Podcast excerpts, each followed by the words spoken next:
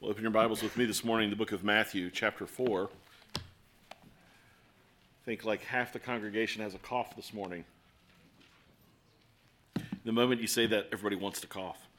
That's the way it is. Matthew chapter 4 this morning, as we continue our journey in the Gospel of Matthew, um, we get to look at a text that, as I was meditating on it, studying it this week, um, began to realize that I've, I've heard this passage a lot because I, I had the, the privilege to grow up in church life. And as I was working through it, um, was reminded of how little comfort or hope I got from this passage growing up. Because it feels so far removed from my daily experience. And yet it was supposed to give me all this hope and encouragement for how you handle and deal with temptation. But it felt just so different from the ways my temptations seemed to come. And it really, honestly, wasn't until I, I would say within the last uh, 10, 15 years, maybe, uh, that it began to bring hope and encouragement to my heart and to my life. And I think I began to understand it a different way. I, so I'm not faulting previous uh, pastors, teachers, what have you. We can lay all that on my, you know, dullness, my slowness to, to grasp concepts. But coming to it this morning, recognizing, um, and I was actually talking to a friend this week, it's like, how do I, I'm wrestling with how to preach this text. We have the temptation of Christ. We have these three moments. Do I, do I just work very slowly through this and take one a week? Do I just do big picture view? How do we, how do we understand that? And I think ultimately landing uh, this morning here that seeing the son in the wilderness gives great hope to God's other sons and daughters. Now, I've just told you that I wrestled most of my life not believing that. And so I feel like I've set a bar that we now have to achieve, which that's okay. So uh, you could even approach the sermon this morning thinking, did he prove it? Did, did, is, is this true? Is this real? And that conflict existing in your own heart and mind, not offensive to me at all, because if I was sitting listening to a sermon like this 10 or 15 years ago, I would have thought, prove it. And so I don't fault you. I don't feel judged by you. So um, to come after it that way. But maybe to introduce the text this way, um, let's first read it. And then, then I want to talk about maybe a way to approach the text in a way that will help us to apply it ultimately to our hearts and, frankly, to glean the hope that is intended by God's word for us in the person and work of Jesus Christ. So, Matthew chapter 4, verses 1 through 11, uh, three of the gospel accounts, Matthew, Mark, and Luke, all record the temptation of Christ. Mark gives it two verses, Luke gives it something like uh, 10 or 11 verses. John doesn't deal with it at all. Um, so, Matthew and Luke are your two longest accounts, and they differ a little bit in ways that are not super important, but the nuances will help us, and we'll unpack that as we go. But Jesus has just been baptized, and we hit Matthew 4, verse 1. Then Jesus was led up by the Spirit into the wilderness to be tempted by the devil. And after fasting 40 days and 40 nights, he was hungry. And the tempter came and said to him, If you are the Son of God, command these stones to become loaves of bread. But he answered, It is written, Man shall not live by bread alone, but by every word that comes from the mouth of God. Then the devil took him to the holy city and set him on the pinnacle of the temple and said to him, If you are the Son of God, throw yourself down, for it is written, He will command His angels concerning you, and on their hands they will bear you up, lest you strike your foot against a stone. Jesus said to him, Again it is written, You shall not put the Lord your God to the test. Again, the devil took him to a very high mountain and showed him all the kingdoms of the world and their glory. And he said to him, All these I will give you if you will fall down and worship me. And Jesus said to him, Begone, Satan, for it is written, You shall worship the Lord your God, and him only shall you serve. Then the devil left him, and behold, angels came and were ministering to him.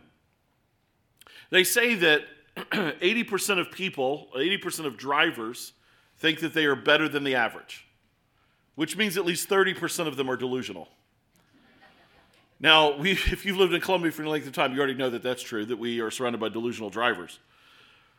They lack self awareness. A recent Harvard Business Review article cited that researchers uh, say that roughly 95% of people think that they are self aware. And so, out of even our group this morning, if you were to ask us, typically about 95% of us would say that we are self-aware and that we, we know who we are and we see who we are and we understand how we communicate and how we impact others and what our words and actions say to others. And yet the reality is actually only about 10 to 15% of people are. Uh, and so even if we were to poll us this morning, most of us actually lack self awareness in some significant ways. Now, the Harvard Business Review article goes on and presses the point, and really it's dealing in the workplace, but just to help us understand what we mean, what is self awareness? It's an understanding of who you are, but it's also, and this is really key, an understanding of how you come across to others. It's not easy. And that's why 85 to 95% of us are on the struggle bus of self awareness. We're really bad at it. And so it gives markers of folks in the business world, in the corporate world, or in the workplace who struggle and some indications, indices of this. Do they, do they refuse to listen to or accept critical feedback from others? They're, they're prone to just immediately believe it's not true or it's an attack or they don't know me well enough. If they really knew me, they wouldn't think that way about me. Do they refuse to listen to or accept critical feedback? Do they fail to take the perspective or viewpoint of others? They don't put themselves in the shoes of others. They don't, they don't process through life or a situation from somebody else's perspective and ask, how do they see it? How do they understand it? Uh, people who lack self awareness wrestle doing that or don't do it at all. Do they fail at reading the room and tailoring what they're saying and how they say it to the situation? Um, do, they, do they have an inability to, to really understand what needs to be said and when it needs to be said? Are they hurtful without realizing it? When they do things that are painful and damage others in their workplace and seem oblivious to it. My Prezi isn't working. I'll get there in just a moment. Thank you, guys. Now, all of that is very different from someone who's a bully who just doesn't care if they hurt other people or if they are coming across in a way that they shouldn't or if they fail to read the room. This is becoming the bane of my existence.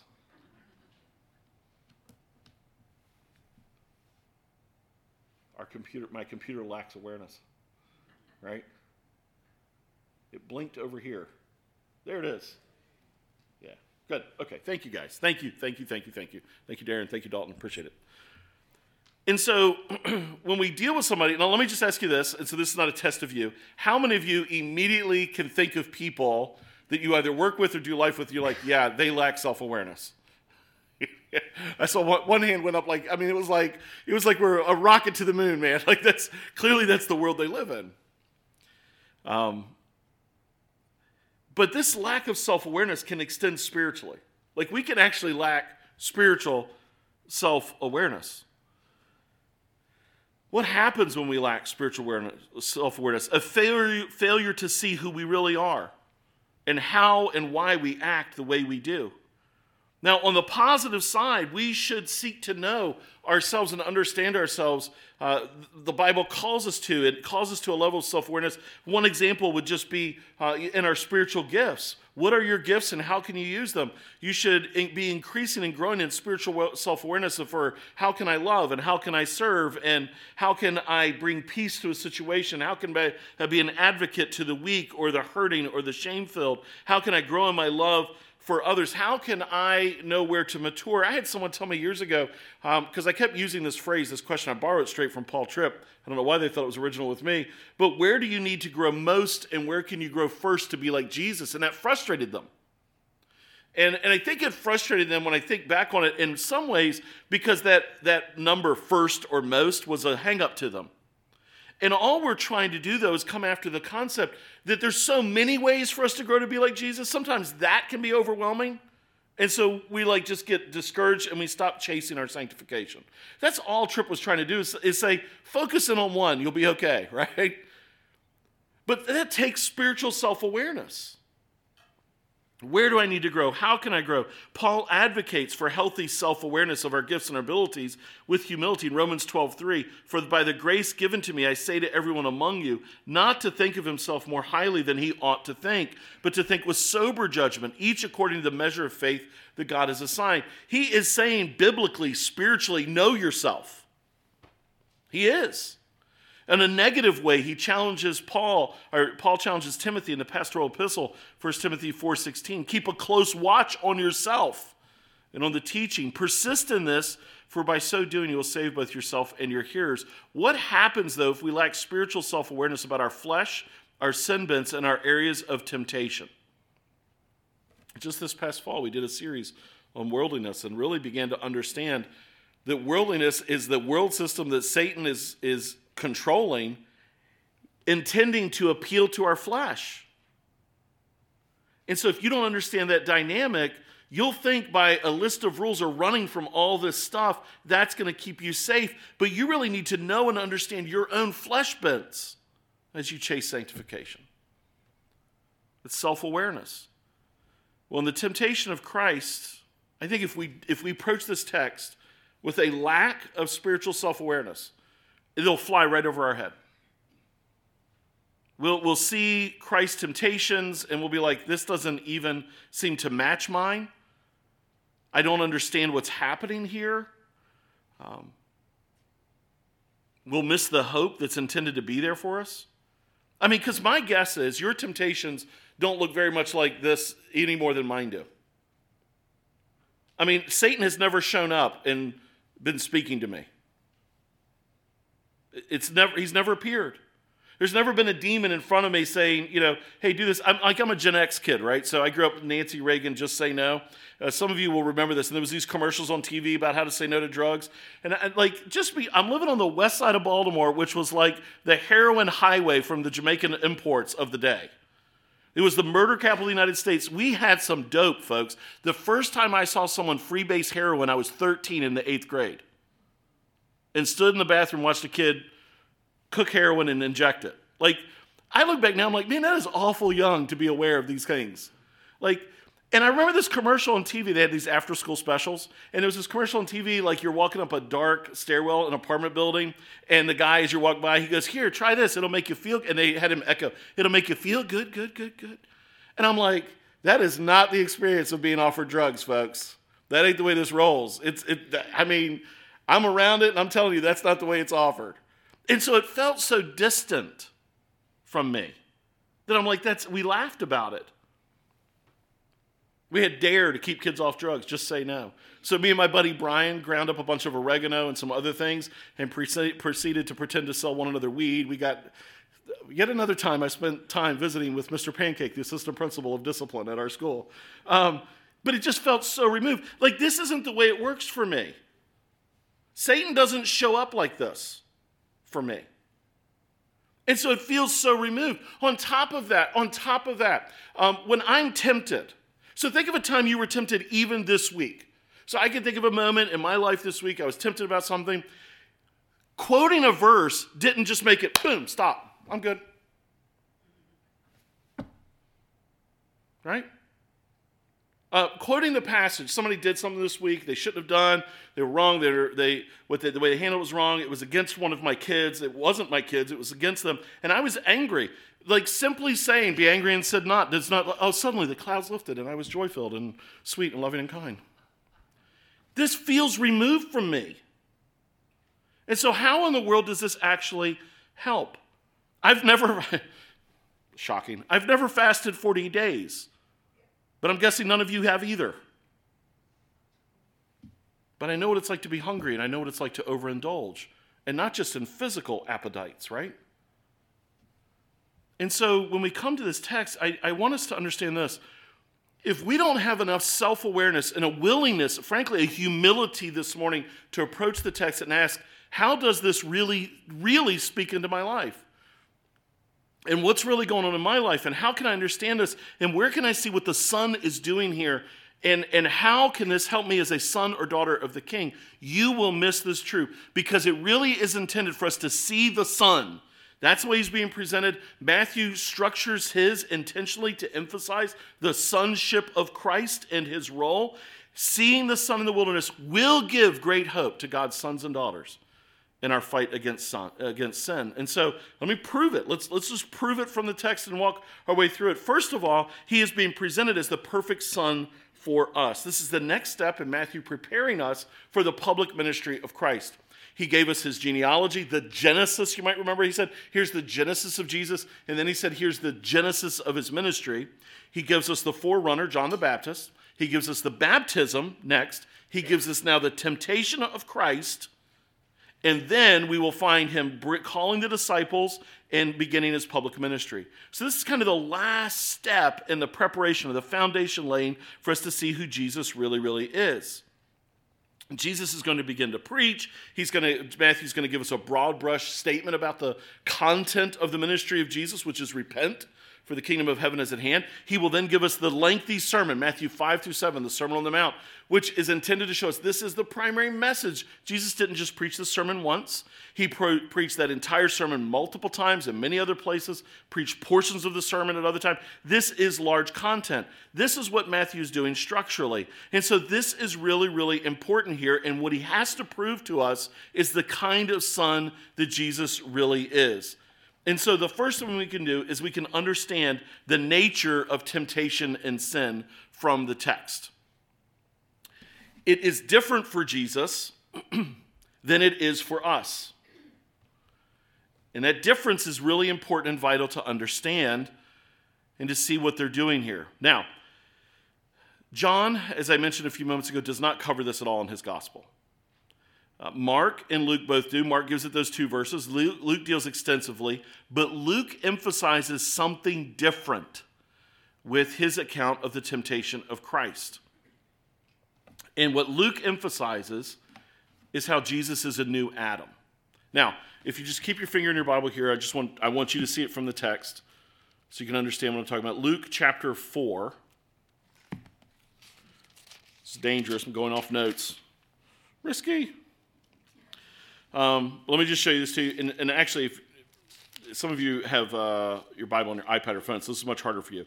Um, but Luke 1, we have the John the Baptist, the preparation for him, Mary and Elizabeth. Luke 2, we get the birth of Jesus Christ. The, the, that is the lengthy birth story lots of families love to read at Christmas time. That's wonderful. Um, we get to, to Luke chapter 3, we have John the Baptist preparing. And then we kind of have this weird thing. You get halfway through Luke 3, verse 23, and now he begins the genealogy.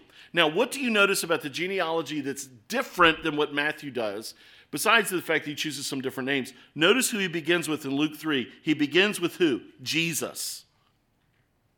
Jesus, when he began his ministry, was about 30 years of age, being the son, as he was supposed, of Joseph, the son of Eli. I'm not going to read all these, but he backtracks because where does he want to end? This is an intentional decision. The Gospels are sermons. And Luke is making an intentional decision as a preacher of the truth. Look where he ends at the end of Luke chapter 3, verse 38. The son of Enos, the son of Seth, the son of Adam, the son of God. He wants to run into the temptation of Christ, emphasizing Jesus is the new Adam. Paul makes it much clearer later in Romans that Jesus is the new and better Adam. For by one man's sin entered the world, so now also salvation for many comes through one man. And so, no matter what Matthew does, part of the emphasis here is of Jesus being a new Adam. So, when he begins to tell this story of the temptation, Luke's readers would have been thinking, garden. What happened in the garden? So, if we go back to Matthew, that can help us to understand even what he is doing in the very nature of sin and temptation itself. And what he is telling us is if you go all the way back to the garden, you have these three core areas every person, every member of humanity is tempted. And we spent time with this back in the fall, and there's no text that cites them as explicitly as 1 John 2:16. For all that is in the world, the desires of the flesh, the desires of the eyes, and pride of life is not from the Father, but is from the world. And so in the garden, you see it voiced primarily through Eve Adam as well engages in this, though. You have these three kind of broad categories of sin lust of the eyes, lust of the flesh, pride of life. And that's exactly what's happening with Jesus. You have these three broad, every temptation you or I face can be put under one of these three broad categories. Every single one of them. That's like step one of spiritual self awareness when it comes to temptation. And it is immensely helpful in your fight against sin to know which one of those this particular temptation is coming under. It takes time, effort, and frankly, the Holy Spirit's work in the believer to understand and see yourself this way. What's really going on? What's really happening? so, when we come to it and Jesus begins to unpack, or, or Matthew begins to unpack for us what's happening, we can see these. So the first one after fasting 40 days and 40 nights, he was hungry. And the tempter came and said to him, If you are the Son of God, command these stones to become loaves of bread. What is the real temptation that's happening here? And all the way back in the garden, this began when Eve looks at the fruit, and the text says that she saw that it was good for food. All of us are born with desires. God creates humanity with desires. We carry them with us. Saved person, lost person, doesn't matter. We are built in inherently with needs and desires. We have needs, you can boil them down. You can think, first of all, physical survival, right? So we need things like oxygen but you need food to live. So your body and my body sends us signals when you're hungry and you need to eat. Um, the, these, these latest weight loss drugs, how do they work? They suppress your body's signals that you're hungry. So you eat less. They, are they're unlocking the chemical component the way we're wired. You have to do something from the outside to shut that down in a person. And so, you know, some of us have the genetics. It's like, you're hungry all the time. No, you're not, but like your genetics, yes, you are. Right? So we got to supplant because we have this need. You need to sleep. If you don't sleep, you will go crazy and die. You can actually live longer without food than you can without sleep. We think of it, we think of a need for sex. But we all know you don't need sex. But there's a deep desire in most people. But even if you take the sexual intimacy component out of it, I'll guarantee you a need that is there, and that is connection with other people. It doesn't have to be physical intimacy, but a connection with others. We are not made to be alone. If you take a child and you leave it alone, they will not grow mentally. It is considered abuse. You stunt them. They don't learn how to speak right, walk right, or relate to others. And if you do that for the first few years of the child, they will never overcome that barrier. That's why solitary confinement for a full grown man or woman will drive them insane. They've noticed the brain shrinks and it kills parts of the brain just by making them be alone all the time. We're made for connection. It's a need. And so we have these needs that we're made with. The problem is in this temptation and the lust of the flesh this way is that my need begins to define me. And I have to have it all the time. The need becomes my God. And so, in this moment, the temptation to Jesus is a cry to say, Your need of food should become paramount to you. When you are thinking in an introspective way and you begin to realize what is the need or desire of my life, is this sin temptation in such a way that it's driving me for how I'm now doing life?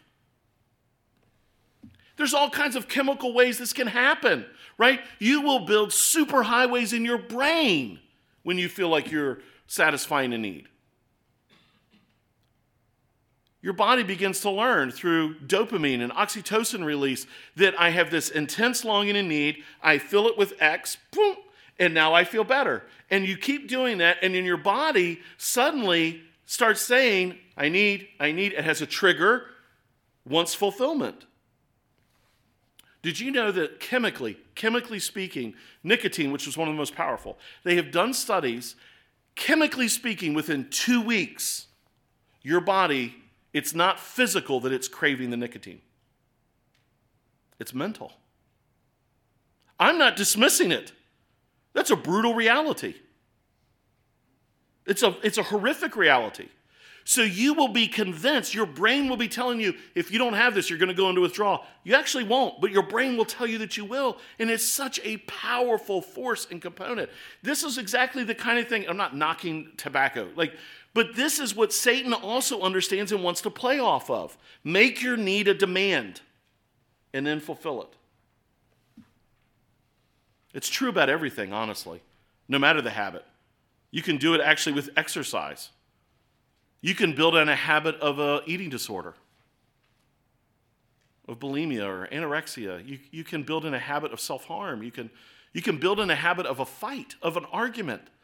Like you, you have all this tension, you have this moment of anger release, and you feel better. Satan knows how we're made. And so he wants to appeal to this. Living as humanity means living with desires. Some of these desires are even needs. We desire and need food to live, sleep, and connection to others.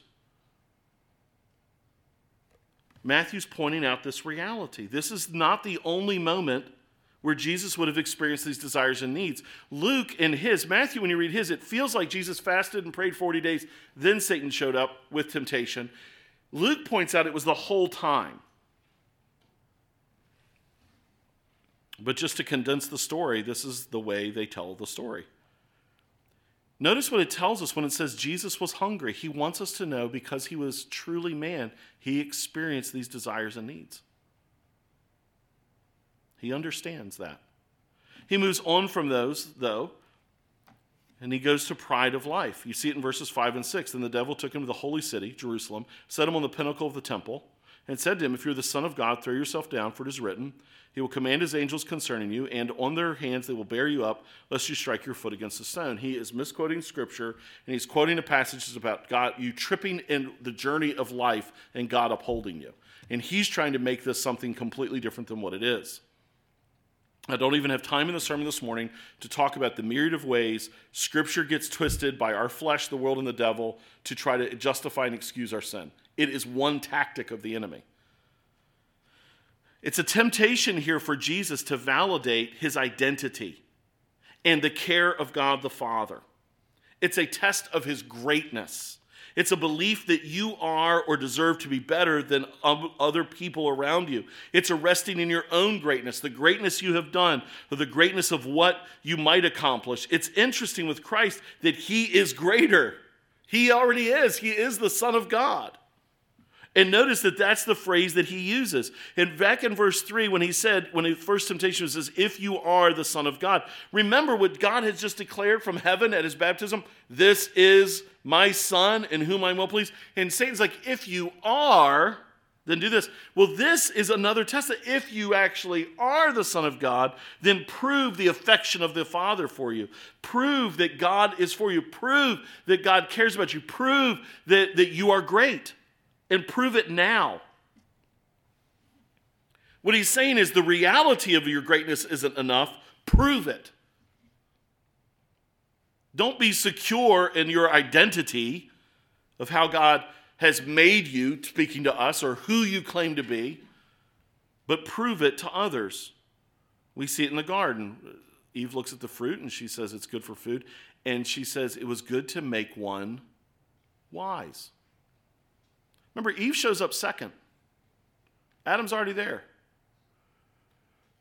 She receives her name from her husband. There's already this structure.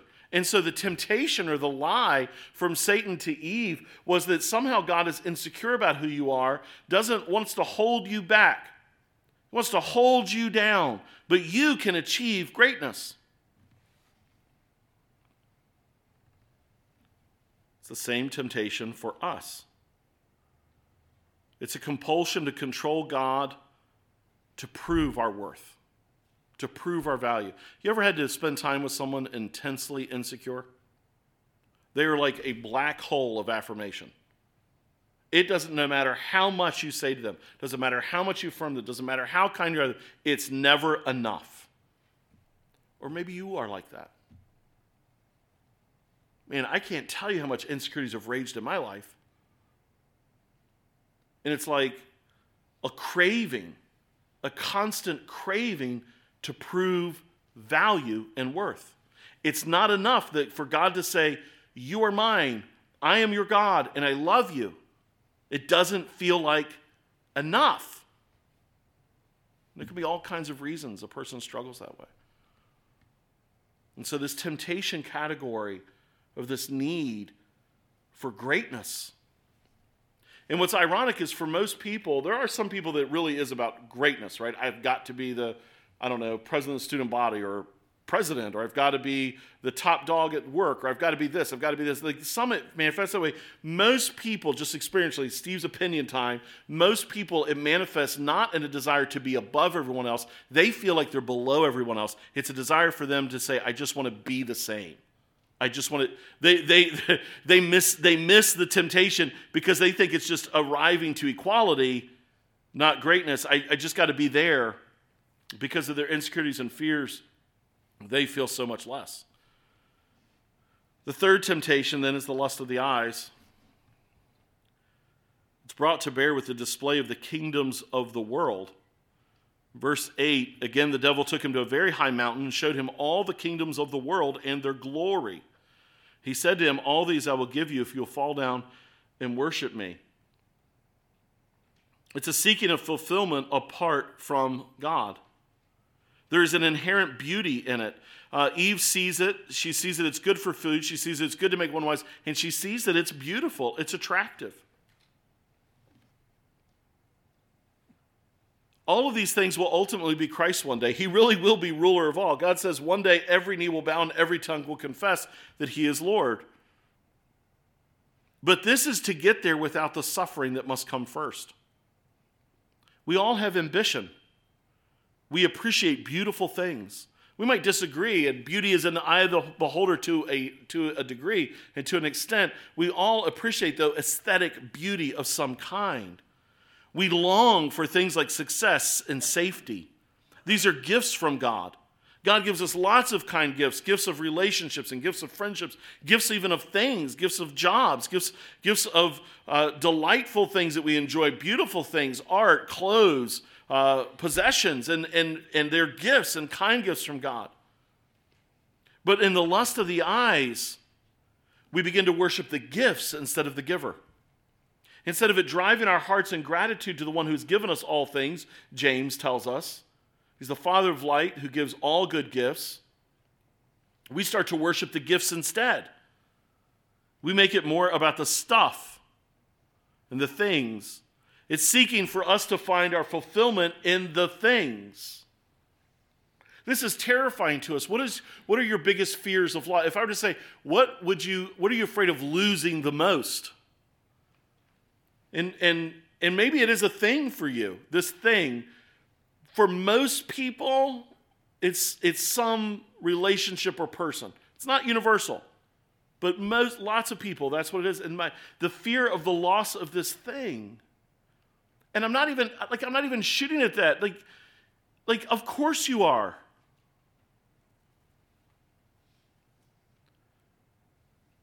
But what happens is that can easily it can it can become making an idol of that thing or person. That job, that career, that accolade, that success. There was a uh, vice president of a university.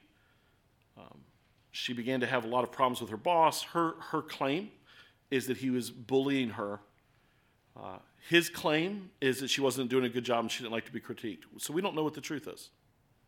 We, nobody knows. How would you know? They're investigating. How would you know? The sad reality, though, is when it became clear her job was going to be gone, she took her own life. Now, I just want to say this with unbelievable kindness. As someone who has struggled in very dark places myself, I don't, I don't judge this, this dear lady. But I am saying when we, when we go down that path, right, we are saying the loss of that thing makes life not worth living anymore. And we have begun to worship a thing, a gift, instead of the giver. These are ways that it is important for us to understand ourselves and how it's working. Are you beginning to see how the temptation of Christ, while it may feel on the surface very different from your daily experience of temptation, it's actually all about your daily experience of temptation? And so Jesus goes through this, and he's experiencing this in front of us because it proves who he is. Matthew's presenting Jesus as the perfect son who both replaces all the failed sons and daughters, but also paves the way for all the sons and daughters of God. Now, I've just walked you through and I showed you how it links to Luke, and Luke makes that primary emphasis, and I wanted you to see that because that emphasis it remains. But that's not the same emphasis that Matthew makes. Matthew's genealogy is a couple chapters ago. He doesn't distinctly say, here's a son of Adam, son of God, boom, here you go, let me prove it to you. Instead, Matthew restructures the temptations, he flips the roles of two of them, but he's very explicit about showing how Jesus is the true and better son.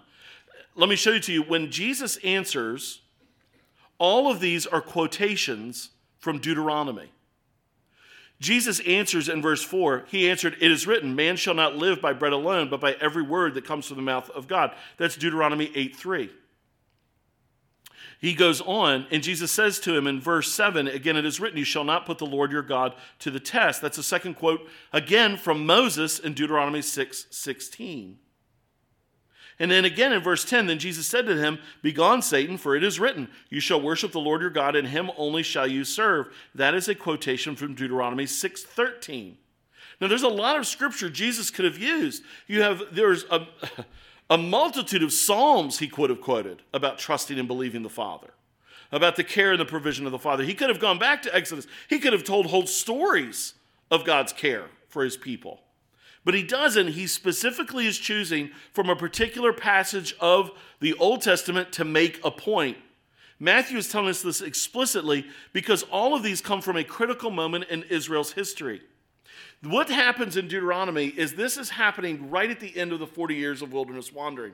You remember the story. They come out of Egypt, the, the mass exodus out of Egypt. They travel through the wilderness. They come to the brink of the promised land. All the people say, No way, we don't buy it. We're not going in. We're terrified. God says, Fine, you're going to spend the next 40 years wandering, frankly, till this whole generation dies off, and then the next generation will enter. They spend 40 years in the wilderness. God gives them water. God gives them manna from heaven. He makes it so their clothes don't fall apart. Their shoes last for 40 years. Man, I've got, I've got teenage boys. Shoes last about three months, right? Like these, these, like everything lasts for 40 years. The generation dies off, which, if you do the math of how many millions of people are, that is a lot of people dying every day just so you know.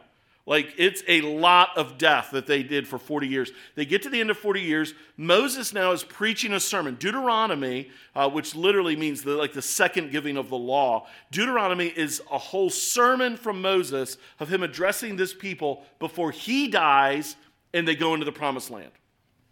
So, the big picture context is this is happening as Moses is giving a charge, a challenge to them of how to be better than their parents. Be good sons and daughters as opposed to the sons and daughters who took all the gold and made a golden calf and who resisted God's leading and who didn't believe and who whined and said, We want to go back to Egypt, and who didn't like it because they didn't have enough meat to eat and uh, complained eventually about the manna from heaven. Don't be like that be a better son and daughter. And to challenge them, he, he tells them, Deuteronomy 1 through 3, he recites all these failures to obey. In Deuteronomy 4 through 11 is Moses' call to be faithful. And then from chapter 12 on is when he regives the law overall with all these distinctive truths and applications. Deuteronomy 5. So 1 through 3 failures. Chapter 4 starts telling them challenging them. Deuteronomy 5, he gives them the Ten Commandments. And in Deuteronomy 6, we have what is called the Shema, the daily prayer of the Jews. And it's this Hear, O Israel, the Lord our God, the Lord is one. You shall love the Lord your God with all your heart, with all your soul, with all your might. Everything else, Moses says to them, flows out of this truth. Why do we obey God? Why do we resist temptation? Why are we good? we'll define that more in a minute, sons and daughters. Because we love him. How do we love him? With all of our heart, with all of our soul, and with all of our might. Why do you fight for holiness? There can be all kinds of reasons, right? Um, if you think about, let's just take one uh, common sin struggle. We'll take moral purity. Why do you fight for moral purity? you may fight for moral purity because you don't want to ruin your marriage. Good. You may fight for moral purity because of the shame that would come. Good. I don't have any problem with that. You may fight for moral purity because of scars of your past. Fine. I don't have any problem with that.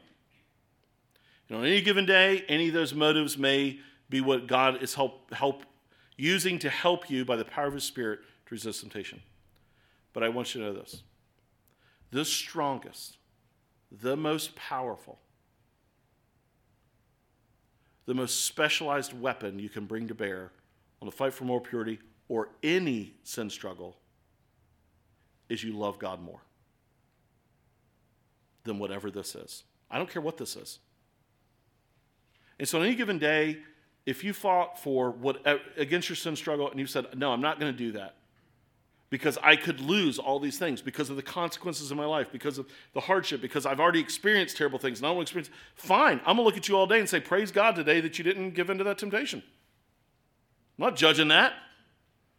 But I am telling you that everything in the most powerful reason, everything relies on this. Our temptation in the fight is a worship moment. What will we love most? And so Moses gives them the Ten Commandments, but right after it, he wants them to know why they should pursue the Ten Commandments. Why should they pursue holiness and righteousness? Why should they, should they go after it because God's sitting on the throne in these massive black robes and a long white wig like the days of old or in British Commons and he's ready to bring down the executioner axe upon them? No. And this is where most believers begin to even struggle because you get saved and you start hearing all these things about how God is your father, God is your father, God is your father, but you're still trying to live in the terror fear of when you were lost to drive you to be holy. And ministers capitalize on this. I've shared this with you before. I grew up in a system where I heard things like one day you'll be you're going to appear before God and everything you've ever done is going to be on a big screen for everyone to ever see. There's 7 billion people on the planet right now. So every wrong thought I've ever thought, every wrong deed I've ever done, every wrong dream I've ever had, and I was terrified and I could never how do I how do I equate that with God as my father? What would you think of me as a father if I stood up here and tried to broadcast to you every little thing I believe anyone in my family's ever done wrong? And so it's like, how do I even comprehend this? And it wasn't until someone began to challenge me with the concept, which should drive you is yes, you don't want to sin against God, but primarily because you love Him. That's like, I spent most of my life trying to fight temptation with one hand tied behind my back. Rather than the true weapons. And so he says this, Moses declares this, and everything else he says from this point forward in Deuteronomy 6 through chapter 11 is kind of a fleshing out of this. And it's kind of like a declaration this is how sons and daughters of God should act because they love God with all their what? With their heart, with their soul, and their strength. In other words, loving God is going to take effort. You don't coast into love in your friendships and marriages and relationships and in your community. You've got to chase it, don't you? Oh, you know what? I'm just going to hit cruise control and be on easy street in this friendship. Kiss it goodbye. It's gone. With your strength, with your mind, with your soul, with your heart, I'm going to chase it and chase it and chase it and chase it. And I'm going to tell you the great secret. When you're chasing hard this way, you are automatically running away from that thing. And I grew up thinking I was doing this number, fighting this all the time. And it was like nobody told me, chase this.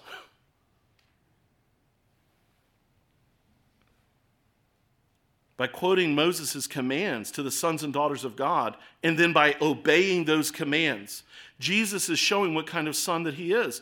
Listen, they weren't good sons and daughters, were they?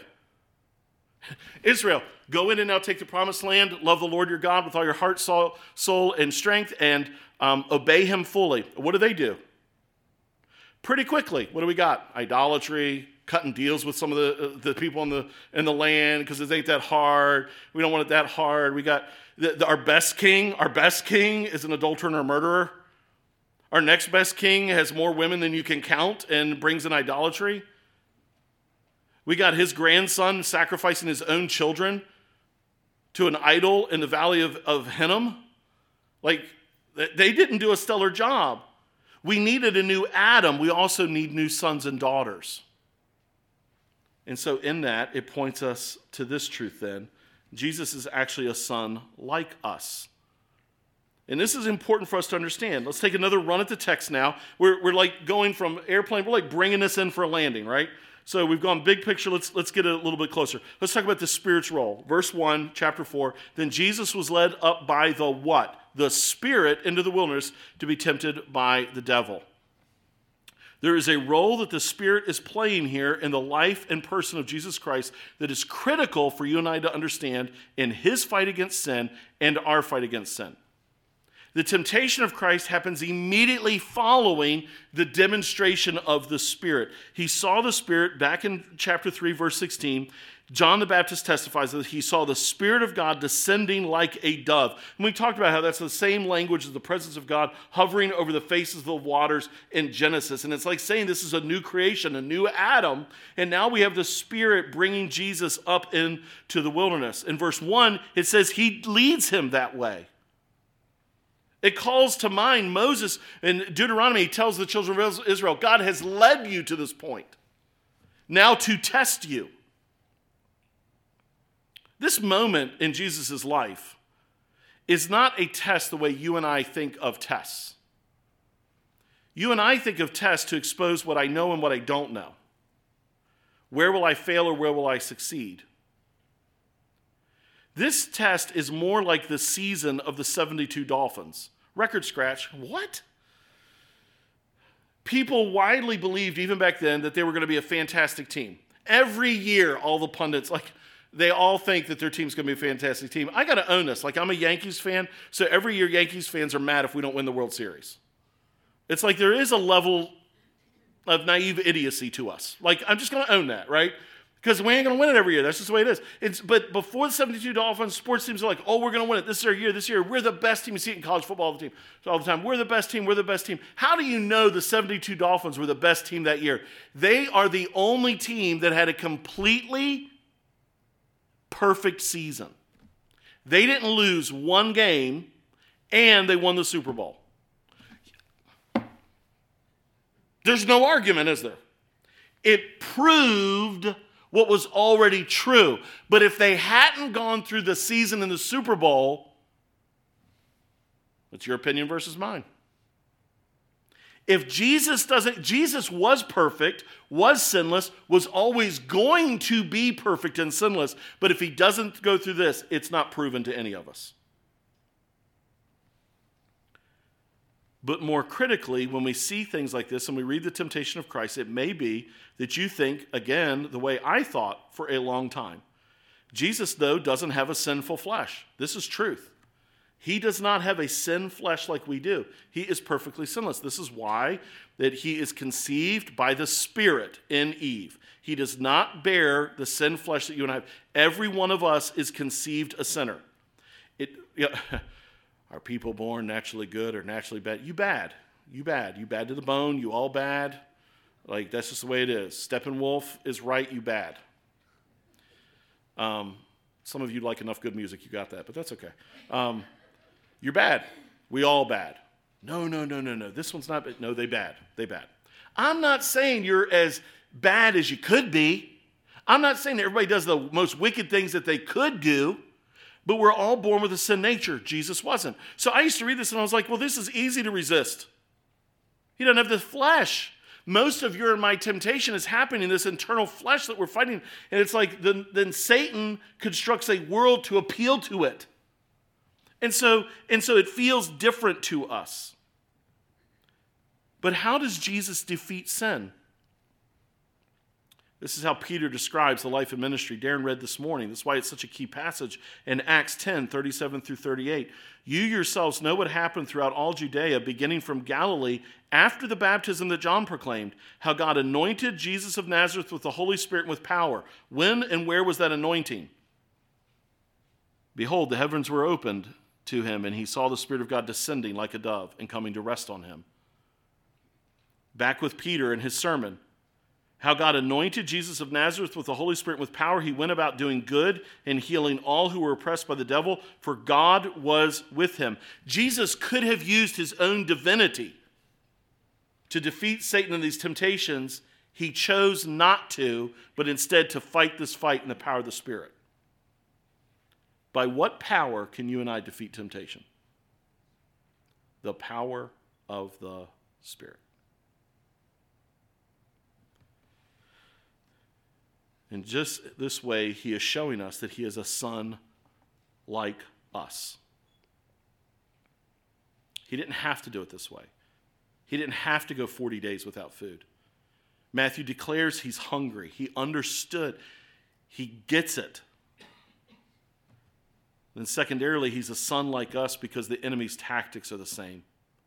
Satan actually, like, he hasn't gotten very creative because he hasn't had to. His tactics with Jesus are the same as his tactics in the garden, which is to say, they're the same as the tactics he uses with us. He is described as a serpent. Uh, one author described him this way he is like a mobile digestive tract. That's what a snake is. It slithers, it's one long tube of digestion. In other words, it's built to consume and that's all it does.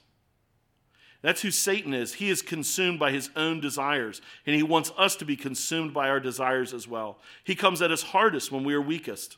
He calls into question the love of God for us, our awareness of our own needs.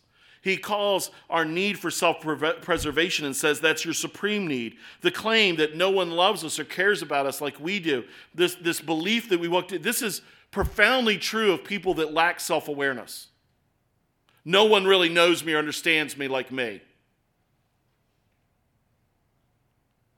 I don't have to say this, but if you think that way, you've just demonstrated you're in that like 85% of people who lack self awareness.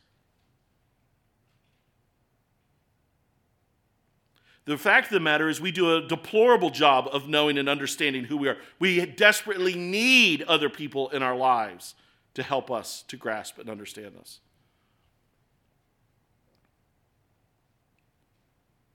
Satan is constructing this world and he knows our sinful flesh is screaming out all the time me, me, me, me. So Satan builds a culture, a world culture to appeal to this, to make the most of who we are instead of making the most of who God is.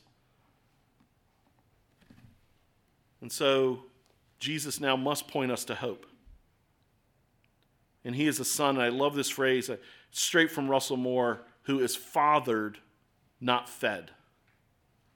As different as Jesus' experience seems in comparison to your and my daily experience, I hope again you've begun to see the profound overlap that what Jesus is going through by his own choosing and by the Spirit's leading is a demonstration categorically. The, the, the power of this is that it speaks to every human that's ever lived. I mean, what if it was just one sin area or uh, it was so specific and you read through it and you're like, but that's not what I struggle with?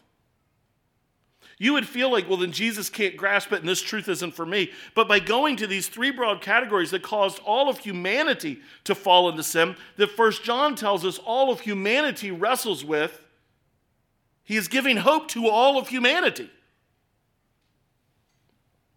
The hard work then is ours to do to understand it. How does this play out practically, though, and how can it point us to hope? First and foremost, you must bring both truth and trust to the fight. Each of the lies of Satan is met with a glorious truth that trusts the Father. All the way back in the garden, the core argument is God doesn't really have their best interests in mind. The lie is he doesn't love. So the truth is, I'm going to trust him. I'm going to choose to be fathered by him rather in this moment to be fed. What does he say? And the tempter came and said to him, If you are the Son of God, command these stones to become loaves of bread. That's the test. Will you be fathered or will you be fed? And he answered, It is written, Man shall not live by bread alone, but by every word that comes from the mouth of God. Do You know what he's saying in that moment? He is saying, Despite all the ways I feel right now, the, the hunger pains, the cry of my heart and life that this need is paramount, and God's refusal to fill this need right now is a lack of love. That's the temptation. And if I believe that, I am now free to feed it however I want to feed it. My way, my time doesn't matter because this is a real need and God's not doing it. And instead, Jesus decides against all the ways he feels, physically even, I'm hungry, and says, No, there is something more important, and what's more important is my Father. I'm going to choose in this moment to bring that truth to bear against the lies of my feelings, and I'm going to trust Him. This is love. What's He do in verse 7? Jesus said to, him, t- said to him, Again it is written, You shall not put the Lord your God to the test. God's love for me does not exist for me to control or challenge with my insecurities and fears.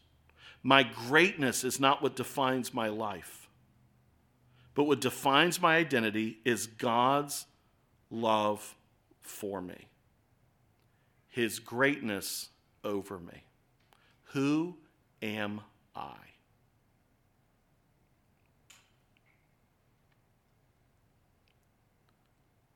Do you live a life resting in who God says you are.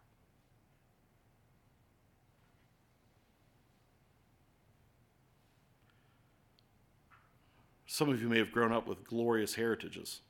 I didn't. I got a bunch of slave owning, cotton stealing, runaway criminals. Yeah, so I'm just to be like everybody else in America. All my ancestors came over on, uh, were at Plymouth Rock, and they were like, And so it's not like you run around defining yourself, oh, I'm the great great grandson of so and so. Because, like, they were not a glorious person. So you don't want to link your identity to that. Like, what, who am, what is my identity? But to tell you that I'm a son, I'm a child, you are a daughter of God. The only thing that makes that profound is the identity of God. And so I am swallowed up in his greatness and I then can rest in my identity because Christ is in me and I am in him. This quest in this moment of Satan saying, manipulate God and make him say it now. And so, what Jesus brings is truth and trust. Here's the truth. Nope, I'm going to trust God. And then the third one the gifts of this life are intended to be enjoyed, but they're to drive us to the giver not to the gifts themselves. So here's all the kingdoms, and you can have it all without suffering. There's no cross, there's no torture, there's no rejection, there's no betrayal. You can have it all. I'll give you all this. It's already God's plan that you rule over all the kingdoms. We don't need to do that full plan with all the suffering. I've got a better way. You can do it without the suffering. You can have it all you can have your best life now. You can achieve it all. You can get it. You can get it. You can get it. And there doesn't have to be the cross. There doesn't have to be the following. There doesn't have to be the yoke. There doesn't have to be the burden. There doesn't have to be any of it. There doesn't have to be deny or love me more than father, mother, sister, brother. There doesn't have to be any of that. You can have it now. And Jesus once again brings truth and trust. You shall worship the Lord your God, and him only shall you serve. In other words, whatever his plan is, is the plan. There is no other plan. The pathway here for Jesus is the same pathway that exists for you and I. We must bring truth and trust to our daily sin fight. We must choose to be fathered instead of fed. And it's the truth that Satan's going to go after the most. God doesn't actually really love you, does he? Why do we love God? We love him because he first loved us. And then we're told, as sons and daughters, love him with all your mind, soul, and strength. Chase it, chase hard after it. And Satan knows if he can snip that link, we'll do whatever feels best for us. I feel this need, he's not meeting it. I feel this deep longing, he's not affirming me. I see this thing that would make me happy, I want it now. And so, by Jesus going through this, he is demonstrating to us how we can fight. And so, it actually brings hope. How does it bring hope? It brings hope because testing revealed the sinless Jesus we needed because Jesus goes through this, it's not just claims of his sinlessness, it's not just claims of his perfection.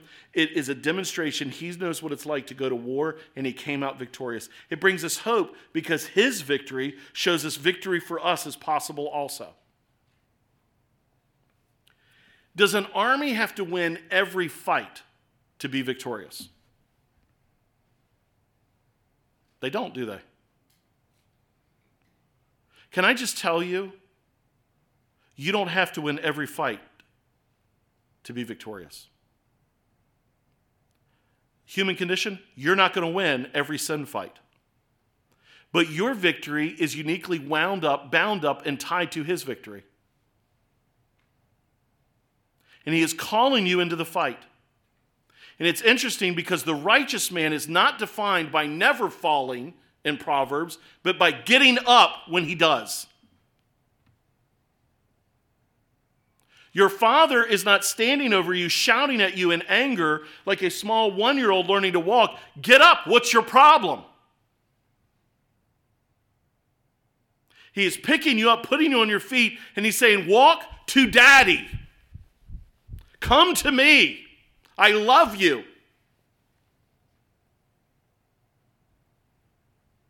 brings us hope because Jesus gets it.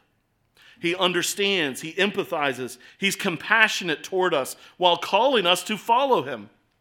It brings us hope because it gives us a fight plan. Here's your fight plan. We're all done. Here's your fight plan. Start to think about your sin categorically. Less the eyes, less the flesh, pride of life. Start to recognize the lies that you are believing about who God is and what He can do. Start building in your heart a deeper trust for the Heavenly Father because as you chase Him, you will automatically be running from sinful things. Seeing the Son in the wilderness gives great hope to God's other sons and daughters.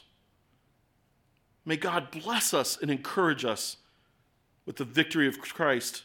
And may we say consistently, Be gone, Satan. Because it is written, you shall worship the Lord your God, and him only shall you serve. Father, help us to serve you only. Help our hearts to be encouraged with the fight. Father, thank you that Jesus was victorious, perfectly victorious. He never sinned and he never failed. Thank you, Father. It gives our hearts encouragement to know that victory is possible and doable. And the reality is, we feel like, and we want to say right now, we can't do it. But you know that? You know that it's in the power of the Spirit. Help us be a people who aggressively chase a deepening love of the Father, because as we are chasing a love of the Father, we are automatically running away from a love of ourself and sin. We pray this together in Jesus' name. And all God's people in the fight said, Amen. Amen. Please stand with us for our closing song.